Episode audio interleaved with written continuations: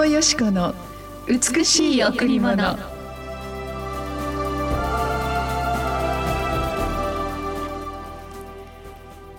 御国が来ますように御心が天で行われるように地でも行われますように御国が来ますように御心が天で行われるように地でも行われますようにマタイ6の10おはようございます。伊藤よしこです。おはようございます。森田博美です。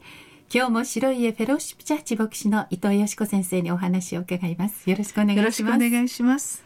森田さんこの御言葉は、はい、あの主の祈りっていう有名な祈りの一部の説なんですね、えー、私あの小さい頃あの幼稚園と保育園が父があのカトリック系の幼稚園に、うんあの私たち私を送ってくれて、えー、そこであの神父様と、うん、あとあのシスターによって育てられたんですね。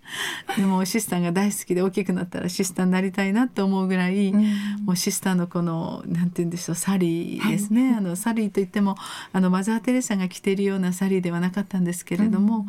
このサリーがすごくこう清さを表して、うん、あの幼いながら、ええ、あああのシスターは清いんだみたいな綺麗なんだっていうような思いがありましたね。うん、その中でまず最初に一番最初に覚えた聖句が「天に増します。私たちのあの父よ」というその主の祈りだったんです。でその中のこの一部が「御国が来ますように」うん御心神様の天皇お父様の御心があ天で行われているんですよね。もちろん神様は天国にいらっしゃいますから、うん、でも同じようにこの地を作ってくださった神様の御心が、うん、天と同じように地でも御心が行われますようにという御言葉なんです、えー、素晴らしい御言葉なんですけれども神様は天と地を作ってくださったんですけれどもその天は神様の豊かな御国の文化があり、ええ、その神様がいらっしゃるところって一体天国ってどんなところなんだろうって、うん、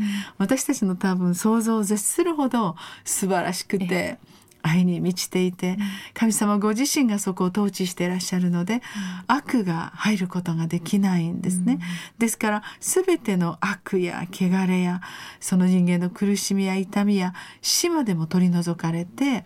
もう完璧なる永遠の愛と永遠の平和が満ち溢れているとこなんですね。そうその天国に私たちを招いてくださるのがイエス様ですね。イエス様を本当に心に信じることによって私たちは永遠の命が与えられて永遠の本当に御国に旅立つそのパスポートをいただくことができるというように聖書は書かれていますけれども実は神様の願いは天で行われているこの永遠の愛と平和が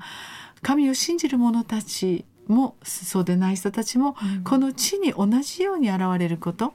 それが神の御心だとおっしゃってくださっているんですね。えー、まあ、この地にはまあ、いろいろなあの痛みもありますし、うん、人間の劇場が本当にこう錯乱していくと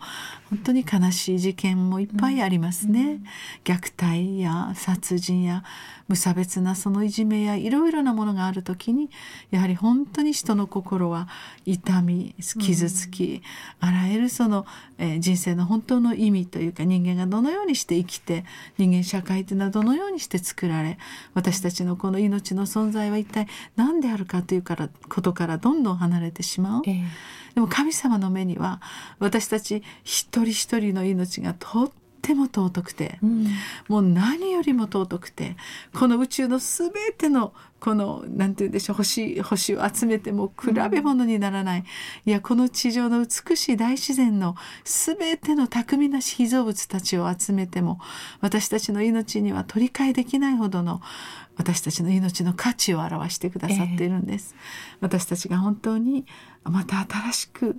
あ人生をやり直すことができるように、うん、全ての罪が許されて私たちのこのイエス様に許せない罪はないよってでもそれをずっと持って生きていくとやがてその痛みやその傷や、うん、その罪が私たちを縛ってやがて私たちのみならず私たちの愛する家族にまで大きな影響を与えてしまうんですね。うん、ですからその罪をまた失敗を至らなさを責めるんではなくてイエス様はそれを取り除いてそれをご自分の身にああそれを受けて私たちのと身代わりになって、まあ、その悪から裁かれたという形になるわけですが、うん、悪を裁いてくださったという、うん、ですからこの神様が準備しておられる素晴らしい御国は死んでからもちろん行くところですけども、神様はこの御国をこの地に下ろしてくださるとね、言うんです。ですから私たちもイエス様を信じてから心にもう本当に平安が来ましたね。はい、そうですね。今まで絶対許せないなんて思ってた人もああ自分を見たら誰も責められないやってね、うんうん、自分も許されたから許さなきゃいけないと思うようになりましたね、うん、また自分の至らなさや自分の失敗を振り返りながら多くの人々に寛容な目で見ることができ、多くの人々を許すことの方がかえって喜びになってきましたね、もしそのような心が全人類が持てば、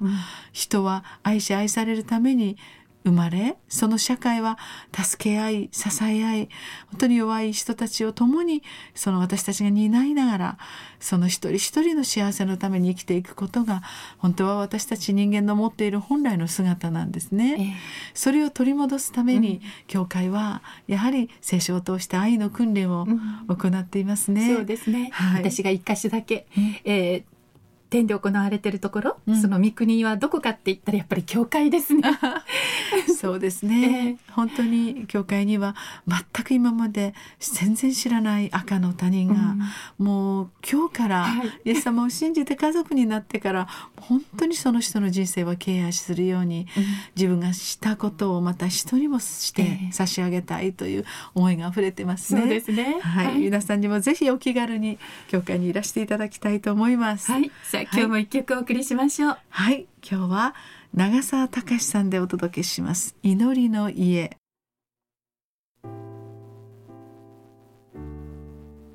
私の住まいは主よ。あなたの臨在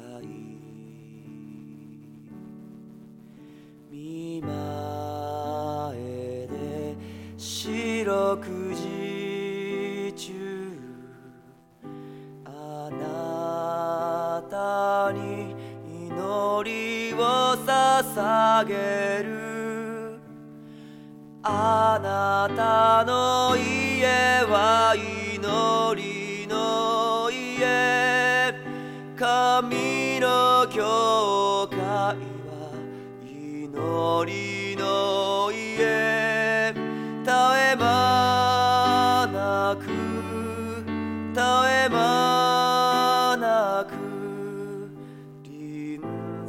在が満ちる場所。祈りの家でした。教会が本当にいつも祈る人たちが溢れていますね、えー、全く教会がわからなかった人も教会のこの聖堂で静かに祈る姿美しいですね。ですね。みんないろいろなことがある人生の中本当に神様の見舞いに祈る時、うん、主はその愛の中のその癒しを私たちに流してくださいます。主の御前にはいつも癒しと愛と祝福があります。お一人お一人が本当に主の前、神様の前に祈る時に私たちにその瞬間から天から喜びがあふれることを私も何回も体験しました。そうですね。さあそれではどうぞ教会にお越しください、えー、第一礼拝はこの後9時から第二礼拝は11時から子どもチャペルも行われています。日曜日来れない方のために土曜日の第三礼拝は午後6時からです。また白い家では、えー、カフェがオープンしています。金曜日と土曜日の12時から3時までのランチタイムの時間です。電話番号は098-989の7627詳しくはラジオ沖縄のホームページをご覧ください、えー、この番組を聞いてくださる皆様も永遠の愛と永遠の平和があります。そして永遠の命があります。この地上には永遠性は何もありませんが私たちが本当に永遠のイエス様を心に受け入れるならあなたに今日から天の永遠の愛が流れてきます。今日も素晴らしい輝いた光の中で歩んでいただきたいと思います。ありがとうございました